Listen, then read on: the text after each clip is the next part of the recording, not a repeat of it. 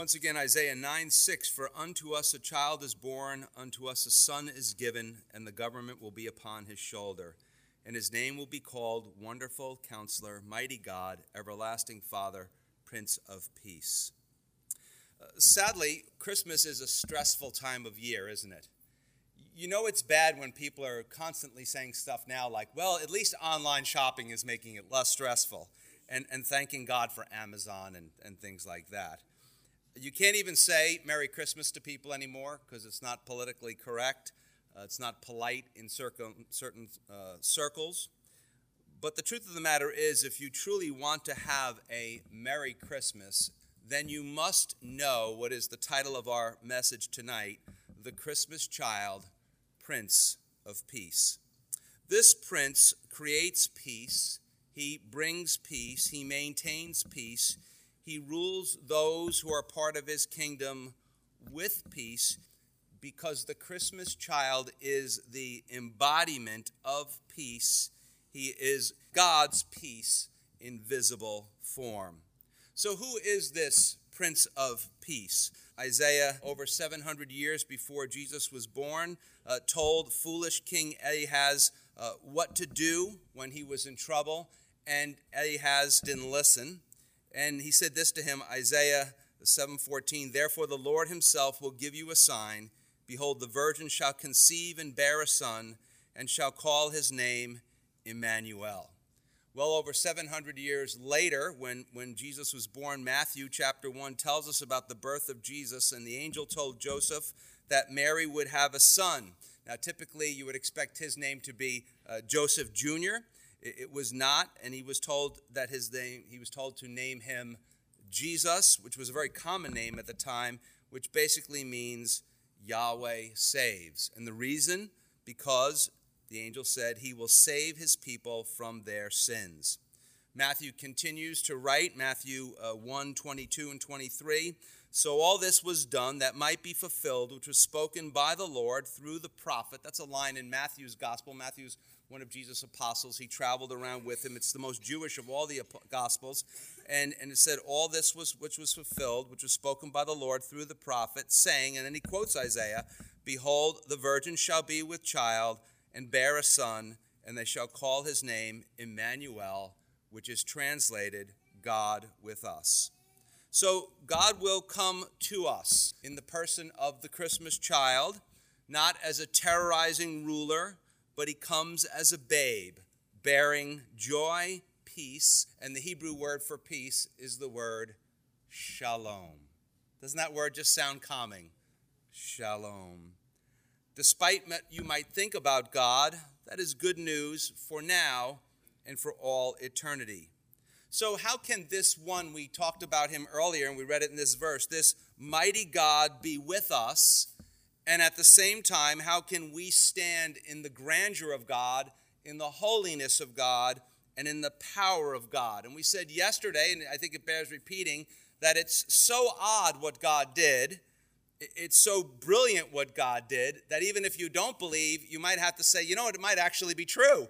Nobody would ever have made something up. The answer is that God was, we are able to stand in the presence of God by God becoming one of us by God becoming truly human, yet at the same time always remaining truly God. He will come and he will experience everything we do as humans. He will get hungry. He will get tired. He will work. He will celebrate. He will mourn.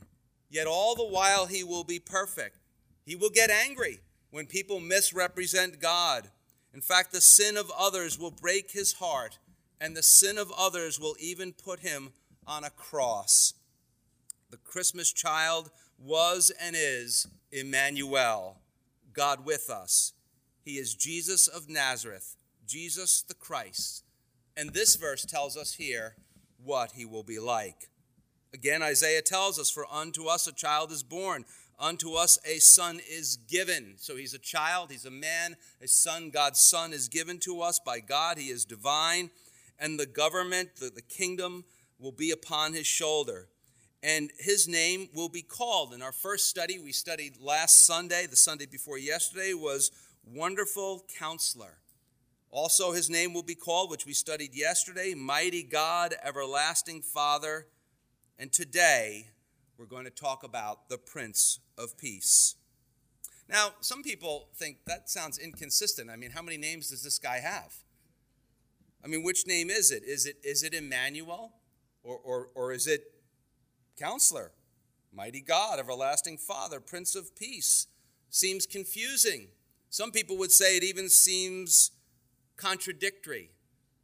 I think maybe some of you moms with multiple children can relate.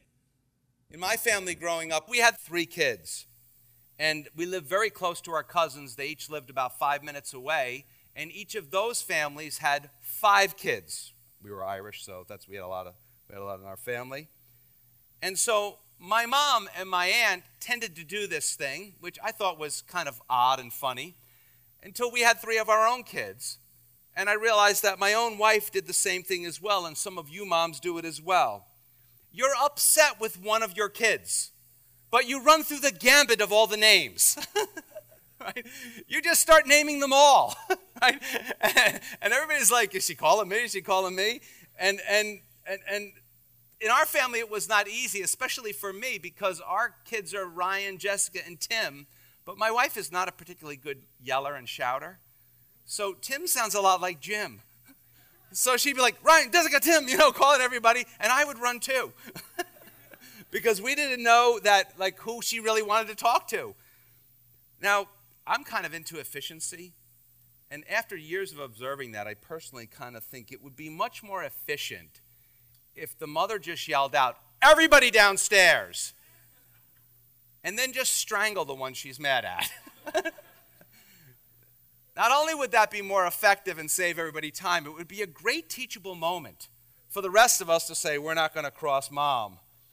Now, now, men, when you go home, don't suggest that. It's a joke. We're, we're not, we don't oh, yeah, Pastor Jim said. No, don't do that. Don't do that, but don't be surprised when it happens in your house. So, which name is the name? Well, in the Bible, name expresses the qualities that mark the nature and character of a person. It has to do with the totality of a person. John, uh, the, go- the gospel writer who also traveled with Jesus, the apostle John, said this, John 1.12, But as many as received him, that would be the people who put their trust in Jesus and received him as their Savior, to them, and the idea is to them and to them only, he gave the right to become children of God. We are not all by birth children of God. We need to become children of God by putting our trust in Jesus Christ to those who believe or trust in his name. Those who believe or trust in the totality of all of the names of Jesus, who they say that he uh, that, that they say that he is. So now here we are. We live in the age of distraction. We live in the age of anxiety. You say, how did this happen? Because we live in the age of the screen God. And if you want to have a Merry Christmas, I'll say it again, in the true meaning of Christmas, you must know the Prince of Peace and you must put your trust in him. Now, for us, peace means something a little bit different. For us, peace kind of means the absence of war, or maybe you just say, you come home after a hard day's work and you say, I just want some peace. That means you want to be left alone and you don't want any stress.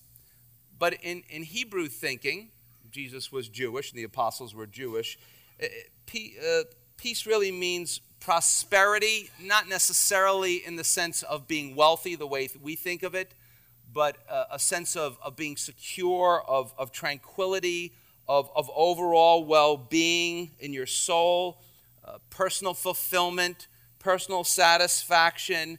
It, it, it really means to be whole and to be at peace with God.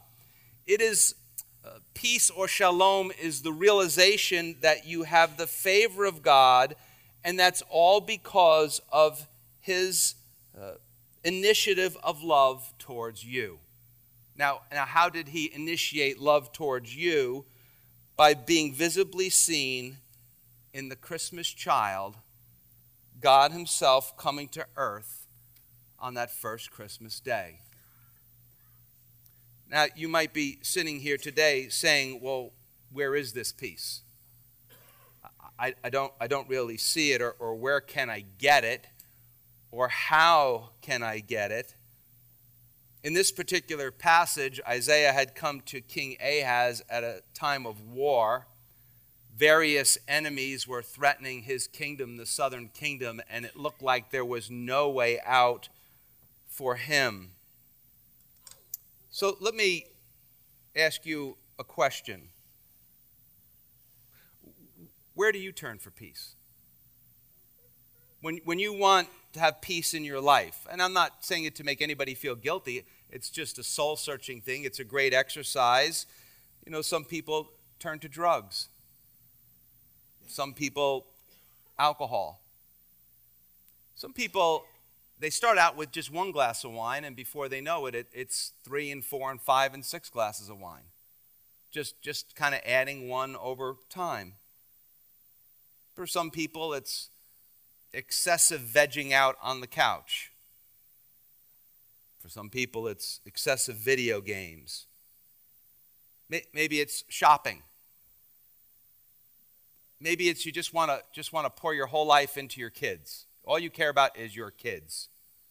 By the way, someday you'll want to strangle them. Maybe it's your career. You just throw yourself into work. That's what I do. And, I, and I'm just like, uh, I just throw myself into my work. But we could go on and on, but really, none of these things give us lasting peace. Some people, when they have no peace, they just want to be left alone. So they start to avoid people. And yet, if we're not careful, we get into this kind of way of loneliness that we're no longer really able to connect with people anymore. I mean, interestingly enough, we live in a generation now where people have never been more connected than they are right now, and they have never been more lonely. And loneliness produces really dangerous things in us. If you're not careful, you can become so lonely and so down on yourself that self hatred begins to kick in. And when self hatred becomes to kick in, you are really in a lot of trouble. Please be careful. If speak to someone, speak to me or someone after the service if that's you. Yet because the Prince of Peace loves you, you can experience his love. And when you experience his love, you can actually begin to love other people. You can, you can gain a new family. You can become the, the family of God you say, I already have a dysfunctional family, right? Okay, well, now you can have two, right? it's okay. Maybe you're walking around with that bitterness in your soul because you, there's someone in your life you just cannot forgive.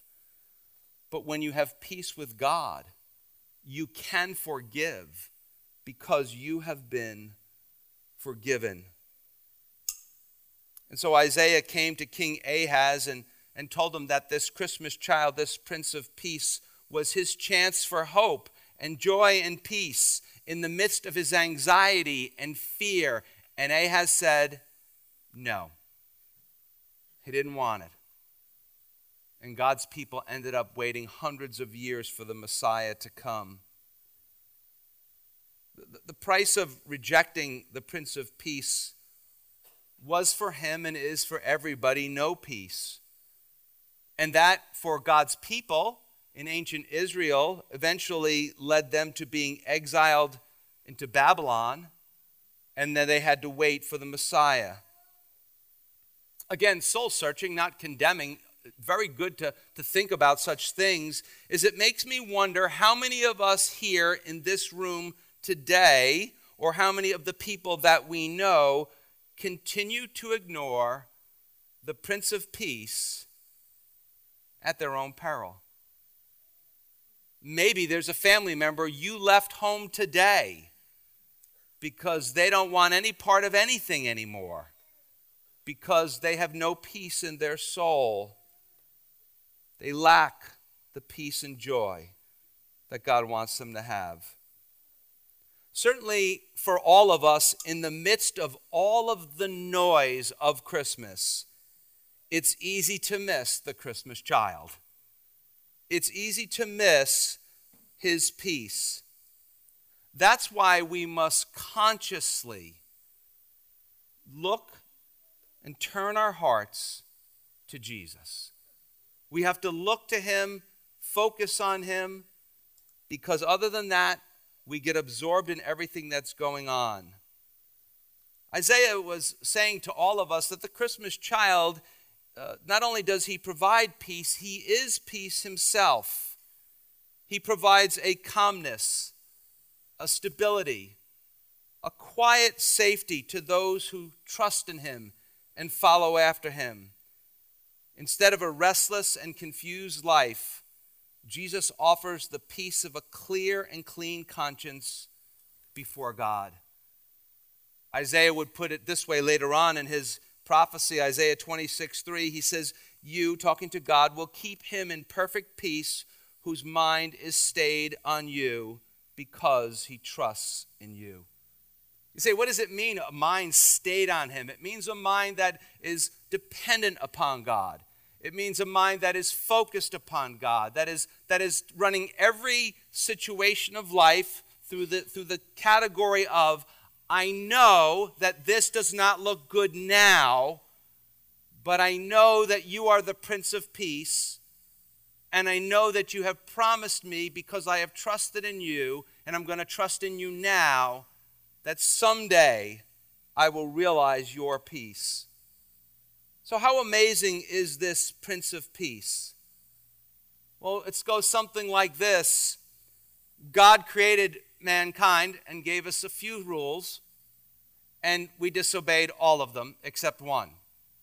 He told us to be fruitful and multiply. That's the only one we obeyed. the rest we just kind of did whatever. So we have sinned against the laws of the kingdom. So what did he do? He came to our kingdom, he came to earth.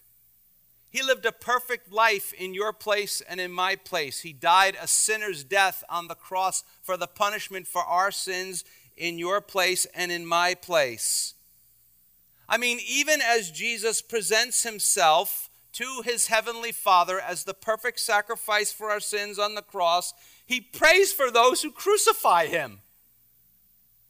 Father, forgive them, for they do not what they do. And the scripture teaches that Jesus today, even at this day and this moment, still prays for those who put their trust in him. So, how humble is this Prince of Peace?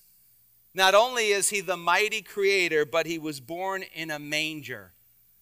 Now, a lot of us, that sounds, oh, that sounds so nice. All right, I grew up across the street from a horse farm, it was a feeding trough. It's what you put the slop in so, that, so the animals could come and eat. And that's how humble he was, for there was no room for him at the inn.